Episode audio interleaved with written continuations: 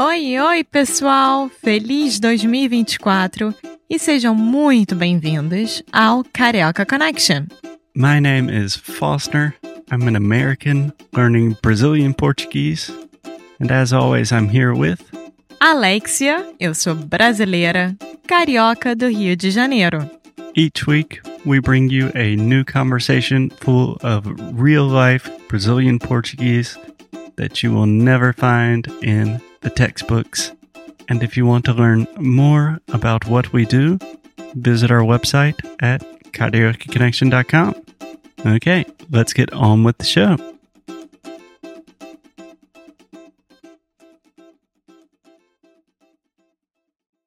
Oi, oi, pessoal, bem-vindos a Clima Natalino, um episódio especial de Natal. Feliz de Natal! Feliz Natal a todos! E como vocês já viram, eu tô aqui com meu pai, Marco.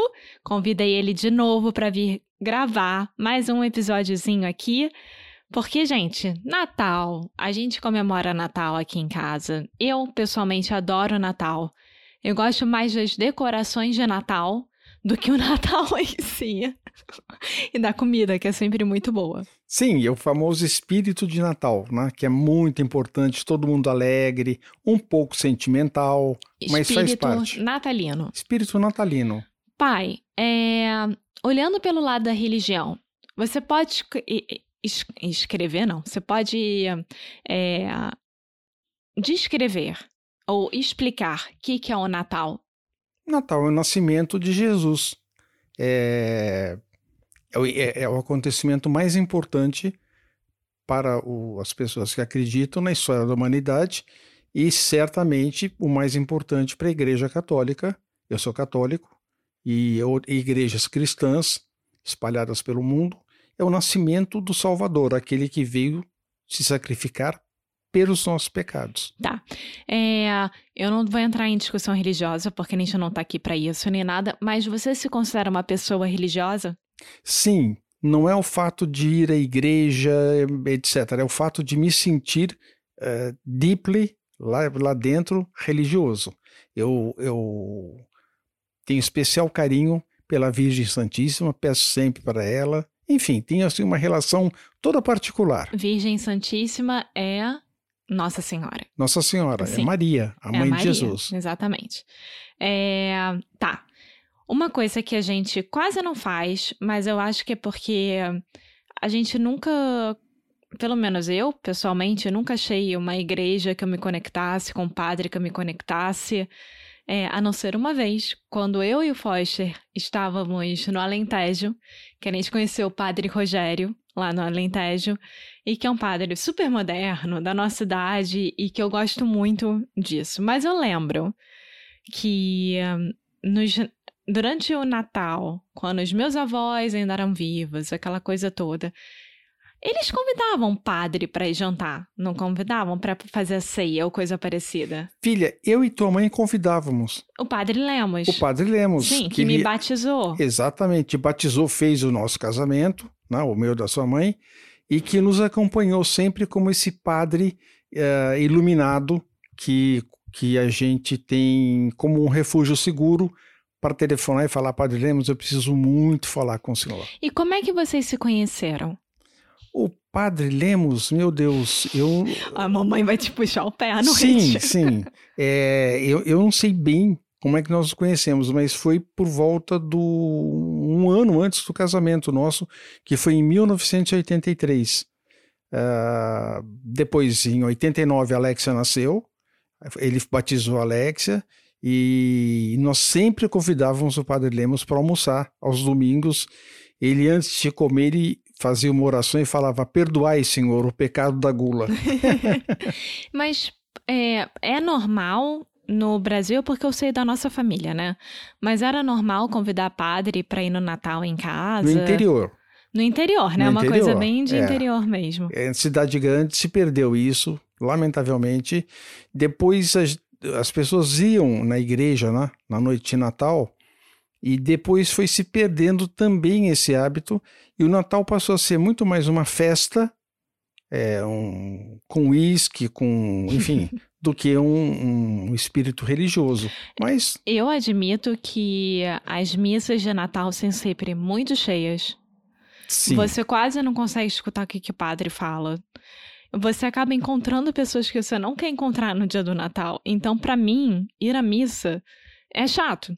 Eu vou ser muito sincera.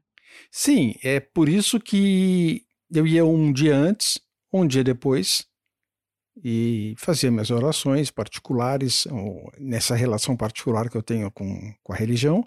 E durante um tempo nós íamos, eu e sua mãe, íamos no convento das Clarissas, lá no Rio, que eram as freiras que ficavam é, Reclusas. enclausuradas, reclusas. Enclausurada, pai. Reclusa, reclusa. Reclusas. Então era muito bonito. Vamos aos pouquinhos. O que, que é reclusa? Reclusa são ah, religiosas, né? que- Freiras. no freiras no caso. caso, que eh, se fecham para o mundo e vivem apenas o convento, apenas dedicadas à meditação, às orações, a E só tem uma ou duas que tem a permissão de sair pra pagar conta, fazer farmácia e etc. E ver pessoas também de fora, que normalmente são as chefes, digamos Sim. assim. E isso agora, porque antigamente era entregue, as mercadorias eram entregues através de uma barra de ferro e uma freira é que era que recebia as pessoas. Então ela via pessoas de fora, eventualmente havia um padre que ia de tanto em tanto tempo para fazer uma missa, mas elas ficavam reclusas, elas ah, cortavam os laços com a vida comum e se dedicavam somente à vida religiosa. Eu provavelmente seria igual a noviça rebelde. Mas com certeza absoluta. Aliás, muito mais rebelde do que noviça, Alex. Sim. É, pai, aproveitando a frase do Padre Lemos, da gula, o que que se come na... Porque assim, lá no Brasil, a gente é um país católico, né, em sua maioria, mas tem todas as religiões misturadas e tal, mas dia 24 é véspera de Natal e dia 25 é o Natal. Só que o que a gente faz no Brasil é passa o Natal do dia 24 para o dia 25. Então a gente se encontra na casa de algum familiar no dia 24 à noite e passa meia-noite lá, comendo, conversando, trocando presente, etc. E todo mundo vai dormir às duas, três horas da manhã, né? É, E aí, dia 25, acorda, aí vai para casa da outra parte da família para ter o almoço de Natal. exatamente. E o que, que se come na ceia de Natal? É um festival baseado no Peru, né? O Peru é o prato principal, mas tem... Enfim, Você é- sabe por que, que é o Peru? Eu não sei. Filha, eu também não sei. se engraçado, perde né? no tempo. Mas coitado dos perus, né? É. Eu não sei de onde vem. No Thanksgiving é Peru. Que se ver Peru porque a história É. dos, dos primeiros que chegaram lá nos Estados Unidos foi de eh, dividir a comida deles com os índios.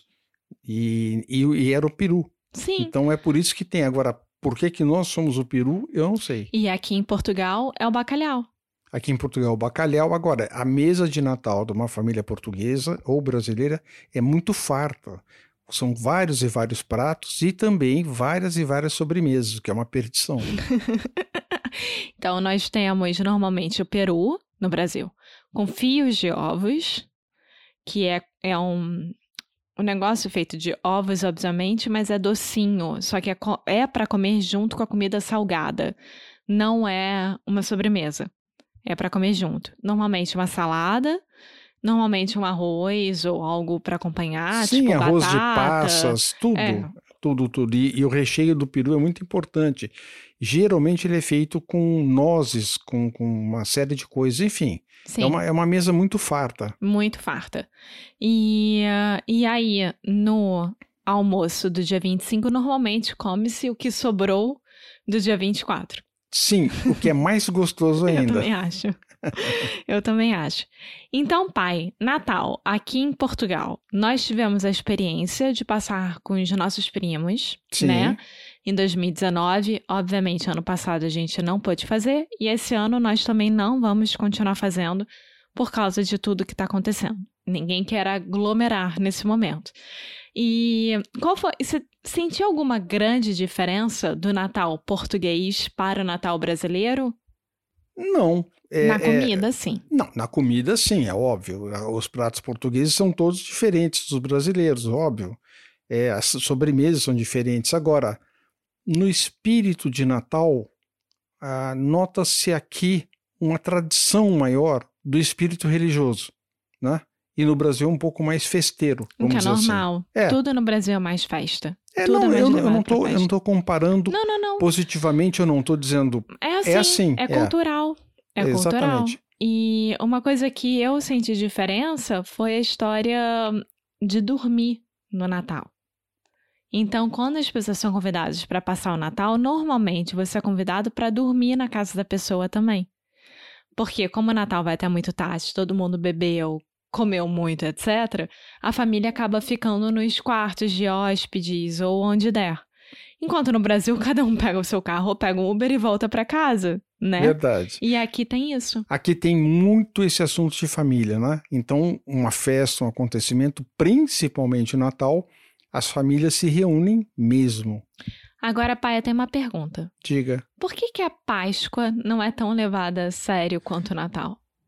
Filha, o Natal é mais importante, que é o nascimento de Jesus, né? Depois, os acontecimentos vêm em ordem decrescente de importância. Agora, eu não sei. Não é engraçado? É, Eu acho. sim. Eu, para mim, a Páscoa tinha que ser tão importante quanto o Natal, religiosamente. Sim, a Páscoa, no Brasil, por exemplo, na missa eles distribuem aquelas palmas, né? Que, que como, e aí todo mundo sai com a sua palminha. O que, e que é uma leva- palma? Palma é a palma de, de- da palmeira. E daí. É tipo um galho, né? Com as é uma folhas. folhinha da, da, da- E daí você leva aquela palma para casa, geralmente pequena, palminha, e coloca com muito carinho na mesa ou num canto assim, que é uma coisa abençoada, vamos dizer. E Sim. que dá sorte também, essas coisas. Sim. Então, olha, gente, depois dessa pequena explicação sobre o Natal e os nossos pontos de vista é, sobre Natal e etc., a gente quer desejar um ótimo Natal para quem comemora, para quem não comemora também, boas festas, né? Porque temos pessoas de todas as religiões, de todos os lugares do mundo, então boas festas. Sim, um, um lindo Natal significa um congraçamento muito grande, né? Que todo mundo dê um abraço no outro, um beijo e que sejam todos muito felizes. Sim. Então, boas festas para todo mundo. E é isso. Até o próximo episódio. Tchau! Tchau. Muito obrigada por ter escutado mais um episódio aqui do Carioca Connection. If you're still listening, we imagine that you are pretty serious about improving your Brazilian Portuguese. That's awesome. You should check out our website at cariocaconnection.com to learn more about our online membership, the CC Club. Some special students get personalized coaching with me and Alexia. So if you want to hang out with us and really improve your Portuguese in 2024, Agora é a hora. Então é isso, pessoal. Até o próximo episódio.